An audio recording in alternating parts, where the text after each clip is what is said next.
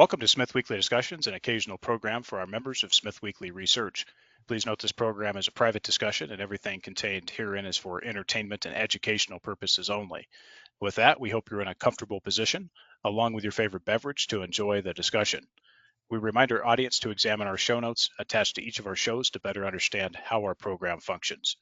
Before we get into our discussion today, we want to say thanks for questions coming from our audience of Smith Weekly, including Jackie A., Sean M., and Gabe F. On the program today is a returning guest. Mr. Nico Cacos has joined us. Nico is the president and CEO of Argentina Lithium and Energy, an Argentina focused lithium junior with a number of exploration and development projects within the Salta and Catamarca provinces, northern Argentina.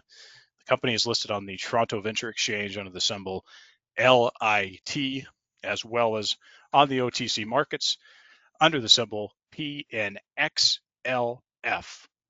Nico, welcome to the program. Thanks for coming back.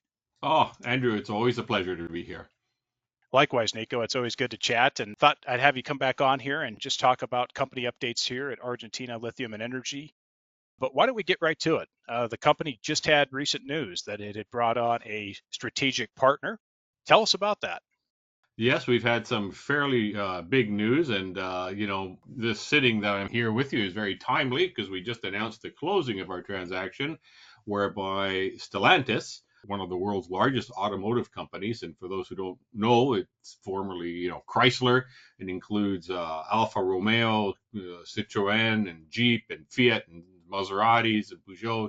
Just a massive automotive producer, and has uh, invested $90 million uh, into our company for a 19.9% interest in our subsidiary. We also granted them an exchange right so they could swap that out for 19.9% of our public company uh, at a future date. Why don't we talk just briefly some of the terms in there? Talk about capital structure pro forma of the transaction in a moment, but talk just a little bit about some of the other components in terms of offtake as you guys uh, develop out the projects here well, that's right. I mean, Stellantis put the substantial sum into our company. It really is focused on to be used as funding uh, our exploration efforts on all of our lithium projects in Argentina for the course of the next three years. The, the purpose is to be able to advance our projects so that they all reach uh, a pre feasibility study stage. And uh, what uh, we have done in return is we've granted Stellantis uh, a right to buy up to 15,000 tons of lithium carbonate equivalent when we get up into production, you know, for over a period of seven years. The initial focus Nico, I suspect, will be obviously exploration efforts, but then also probably getting a little more geared towards uh, advancement development efforts in terms of probably Rincon West. Is that the initial focus, or maybe correct me there as far as what you guys plan to kind of go after here? Yes, I mean our our focus right now. We've been drilling on. We've got four projects, and uh, Rincon West is the one project that we've started uh, working on initially because we've had permits that was already permitted with one drill rig working on there. And it takes about a month to drill uh, one hole in these lithium uh, salt lakes here. But now that we've got this substantial sum of uh, funding, we plan to double up or perhaps even triple up uh, the number of drill rigs that we have ongoing. And the purpose is to see how quickly we could expedite all our exploration efforts with the goal of reaching pre-feasibility study stage. Um, with our four projects, we're really initially focused on two, one being the Rincon West, which is one that, we, uh, like I just said, we've been drilling out that uh, project is is exactly adjacent to Rio Tinto's uh, Rincon project there, where they have a large resource and they're moving into production. And the other project is the Antofalla North project, which is just south of Rincon West. And in that project, again, we have uh, Albemarle, the world's second largest lithium producer. They've got a large holding there as well. And our, what they've stated to have is Argentina's largest lithium resource there. And we're just to the north of that you know, on the same salar. And as soon as permitting comes in, we plan to very aggressively engage on, uh, you know, geophysics and uh, drill program there. It's a great place to be working, definitely, in the sense that you guys have majors right amongst you, and and for good reason, uh, Andrew, because this is all within the lithium triangle. more than half of the world's lithium reserves are situated in this part of the world. On top of that, really attractive is that when lithium occurs in brines, it's also very cost effective to be able to extract that. And especially now with the introduction of new direct lithium extraction technologies that are improving uh, almost by the hour, it makes it amenable to some uh, potentially very low operation costs. So, and on top of that, you've got in Argentina, an underexplored country that uh, has been on the mining scene only for the last 30 years or so. So there's a lot of uh, discoveries yet to be made, and uh, especially so in the lithium space. Argentina could definitely use some of these economic growth mechanisms like a healthy and robust mining sector, and lithium is definitely uh, something that's really becoming an important sector there, Nico, as we continue to develop this out. Yes. How about a update just on the capital structure here, Nico. Maybe just give us a little bit of a flavor here, forward looking a bit, but pro forma on this transaction in terms of let's just to make the assumption that Stellantis does in the future convert their local operating entity ownership into equity. Mm-hmm. But you know, obviously we know that there's going to be future finances. We know that more money is going to be need to be put in these projects and there'll be top up and some dilution, et cetera, for their position. But just give the audience how you see the capital structure shaping up post this transaction. Give them a flavor for how that would look if they did convert. What you also see just being the runway given cash, you know, how far that gets you down the road. Yep. No, I'd be happy to talk about that. Right now, we our public company has 130 million shares uh, issued and outstanding, and uh, with our you know stock trading between 50 and 60 cents right now, that gives us a market cap of about 60 around 50, around 60 to 70 million dollar Canadian. If Stellantis were to convert their the subsidiary holding to the public company, right now that would entail adding an additional 53 million shares to the issued and outstanding. I, I hardly see that as dilutive because their addition of 53 million shares, you know, allowed us to acquire 90 million uh, dollars. So it's uh, at a substantial premium uh, to where our shares were trading, especially before we announced this transaction. But going forward, though, you are correct. There, you know, we have warrants that are outstanding and some options. Um, they will continue to be issued and uh, to contribute to the shares outstanding. And presumably, when we get to the point where we need to make a production decision. There'll be a large capital outlay, which will probably entail some combination of equity and debt, but nonetheless, there probably will be more equity issued. But Stellantis has a right to be able to acquire to top up so that they can maintain a 19.9%, but they would in effect be contributing funds for for that top up, right? So whatever we issue those shares at in the future, whether it's a dollar, two, or five dollars, that's the price that Stellantis would be paying as well. So these would be additional additional funds coming to us, anyways. And just talk a little bit, just you know, with you guys, you know, where you stand today, current burn, the ramp up of exploration work, which obviously will come with a accelerated cost. Obviously, there's results too, Nico, which we need to factor into the equation here too. That there's should be some good results that come along here just with the nature of how these deposits work um, and where you guys are in terms of location just talk briefly about you know how far you think this gets us down the road and as far as money and obviously there's a lot of variables but if you had a terrible junior market if you will like we've seen in other sectors and lithium in part how far could you carry this down the road if you had to this will fund us for the next three years. I, I you know, the the, the the projections that internally we have uh, are, running around between 10 to 15 million dollars a year. And if we double up, it'll probably be a, a, little more expensive. So we'll have enough funds for the next three or four years to be able to operate and to complete our geophysical studies, to complete um, our drilling work, drilling out wells, and uh, pre-feasibility engineering studies. But at least we have the comfort, though, you know, from the results that we've been drilling on our first project here, the Rincon West. We've published the first nine holes. The we started began drilling uh, about a year and a half ago, and all of these holes came back with uh, lithium values. In fact, the the grades and intercepts are very comparable to those grades and intercepts that have been published by our neighbors uh, like Rio Tinto or Argosy Minerals over on the eastern side of the uh, the Salar. So I think we're very pleased with what we're getting, and we're, we're en route. We're looking to potentially publish our first uh, resource uh, calculation, maybe by the end of this year, first quarter of 2024. So these are very exciting times for us and uh, for our shareholders right now too. while we're on that topic, so you know, Rincon West will obviously be the main focus. You guys will expend as well on Antofalla, but what is your take on what you guys would like to see in terms of a project that has the scale to attract a mid-tier or major? Obviously, you've got them next door, and also about potential capex and maybe what a comparable would cost, and mm-hmm. just give the audience an economic flavor and kind of what you guys see as sufficient. Happy to. You know, our we have four projects. Two of the projects are priority projects, as we call them. One of them, of course, is the Rincon West, and the other one is the Antofalla project. And the reason we call them priority projects is because they are situated a in salars or you know salt lakes that already have discoveries on them and number two uh, that both of these projects in these discoveries have major uh, world-class companies that are operating there. In the case of rincon we've got rio tinto as a neighbor that bought their way in there just over a year ago for 825 million dollars. And in antofalla there is uh, albemarle the world's second largest lithium producer, and with a, again with a very large resource. It's interesting. We were able to acquire these during uh, actually during the lockdown times of pandemic when the competition was actually uh, not hardly any competition there.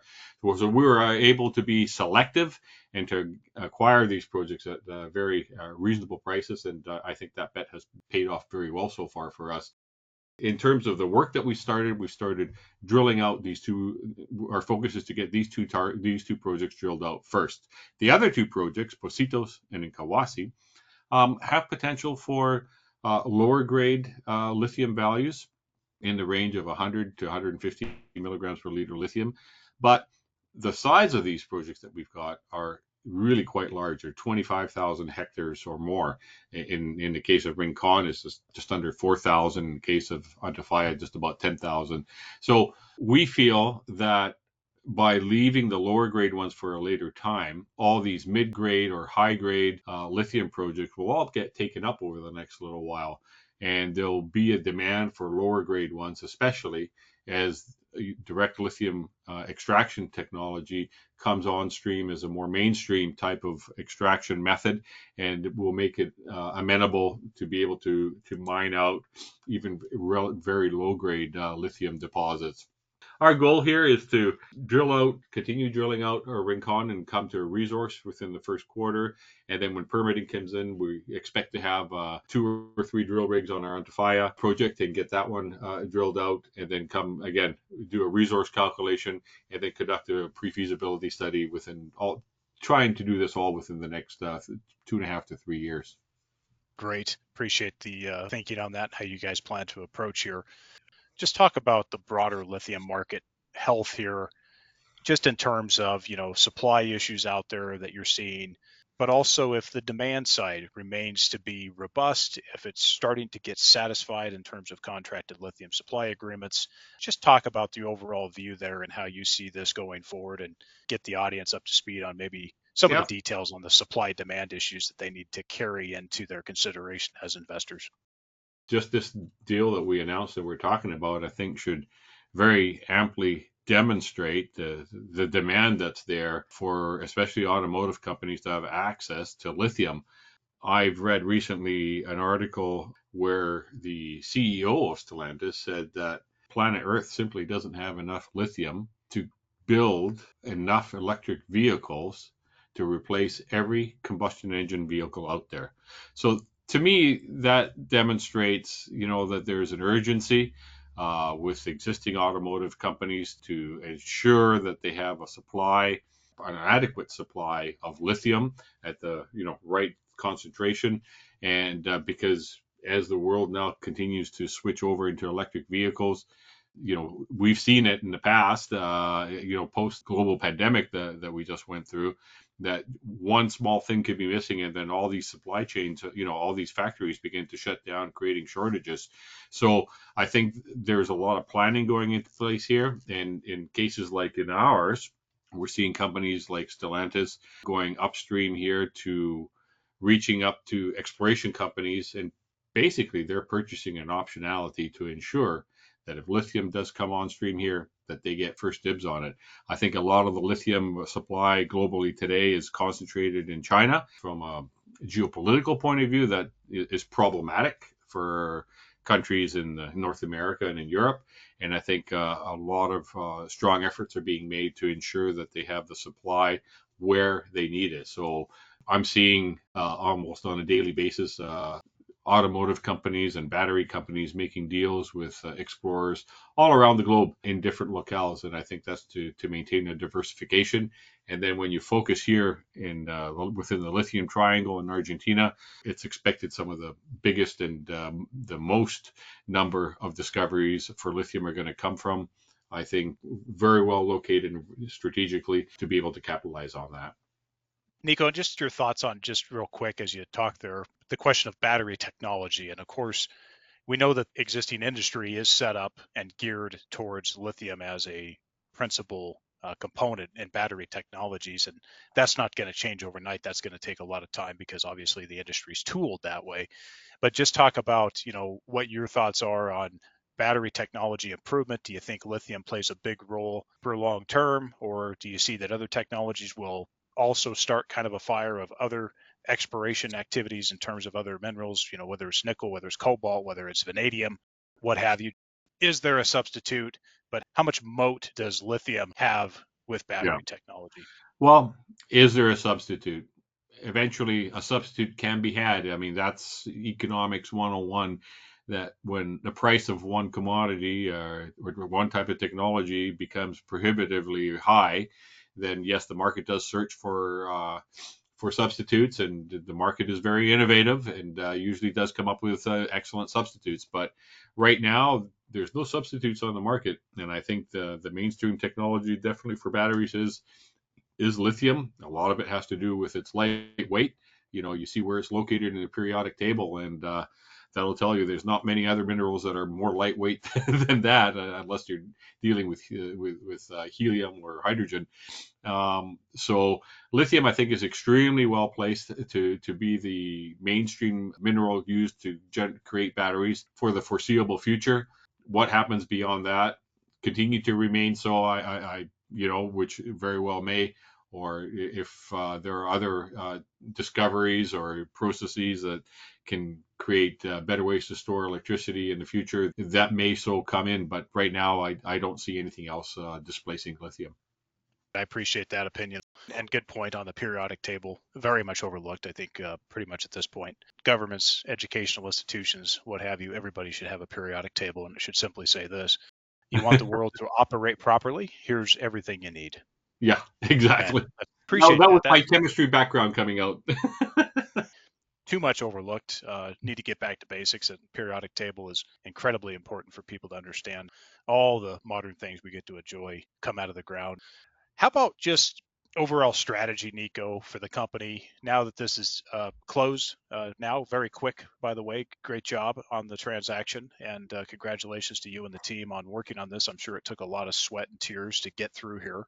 Just going forward here, you know, you talked about pre-feasibility study staged and obviously take it beyond that as well. But talk just briefly about what you guys would prefer to do. And, you know, obviously there's two routes here as a junior, and that is to move on to development and get into production, cash flow. Or do you see things, given where you guys are in the location, do you see that things would really most likely turn out to be a sell off to maybe a, a major or a mid tier? Well, now that we've got the money in and this transaction closed and it's been a long it's been over a year in the works uh, to put pull this transaction together. It's been a lot of work but i think the real hard work begins now. Well, you know the wood chopping starts now so to speak. And then you know we've got our exploration programs. We're right now putting you know adjusting our strategy to expedite all the work and uh, see if we can work faster.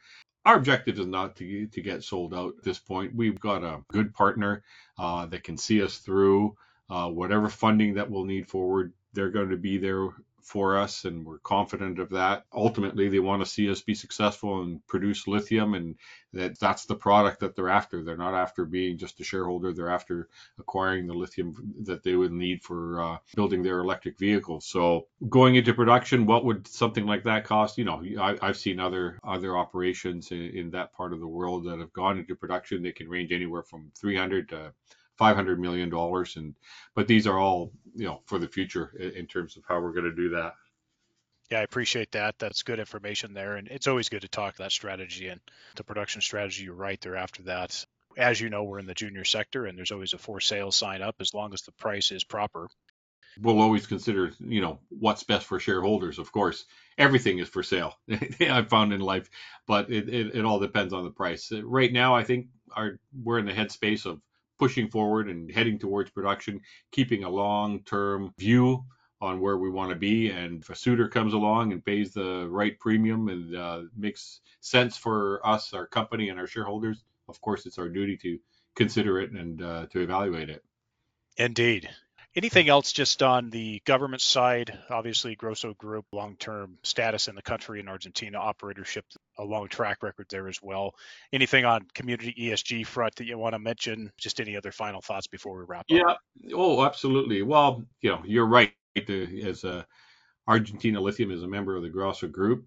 We, as a Grosso Group, have been actively uh, working in Argentina now for 30 years since it opened. The country opened up its investment laws to, to allow foreign investment in the mining sector, and we're considered one of the pioneers. In fact, Joe Grosso, the founder of Grosso Group, has been inducted in Argentina's Mining Hall of Fame. So we're well known in that country. We have an exemplary reputation uh, of making discoveries, of doing business honestly and fairly and quite frankly, that was one of the first attributes that hinted to Stellantis that we're the right group to begin discussions with. And that's what started all of this. It was our reputation in that country. So I'm very proud of that. Our relationship with the government officials is excellent. The fact that Stellantis is with us just bolsters up every anymore. I don't know that it improves that anymore. I don't think it can be improved anymore. Uh, so we have a really good relationship there, and we ensure that you know we employ people locally. We pay fair wages to everybody there. We're one of the major employers in, up there in, in, in the northern part of uh, Argentina. The whole industry, in fact, is.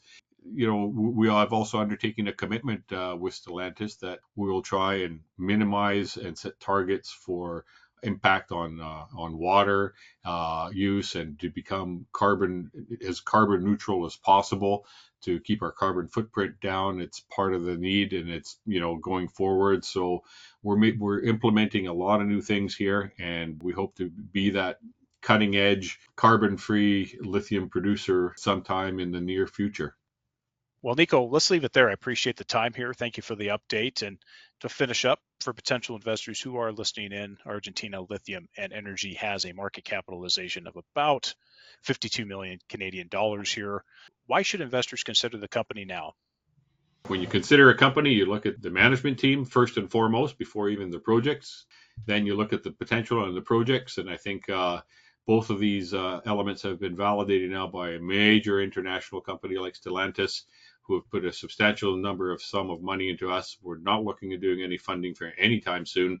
We're going to be getting to work, producing results, and creating really organic shareholder uh, value here. I think this is a company that that stands out from all our other peers in uh, in Argentina, and uh, I think we're well underway to be very successful in that in this lithium space. Very well certainly this is one of the earlier stage companies to look at, and this transaction definitely backstops a, a very good piece of runway here. So appreciate that. And best way for folks to contact the company, Nico? Oh, best way is uh, by email, of course. You can get the email address and the website at uh, argentinalithium.com. All our contact information is on there. Reach out, myself, Sean Perger, our investor relations person. We're always happy to talk to anybody that's interested in our company. Nico, thanks for taking the time and best of luck here on upcoming exploration and progress at the company. Much appreciated. Thank you.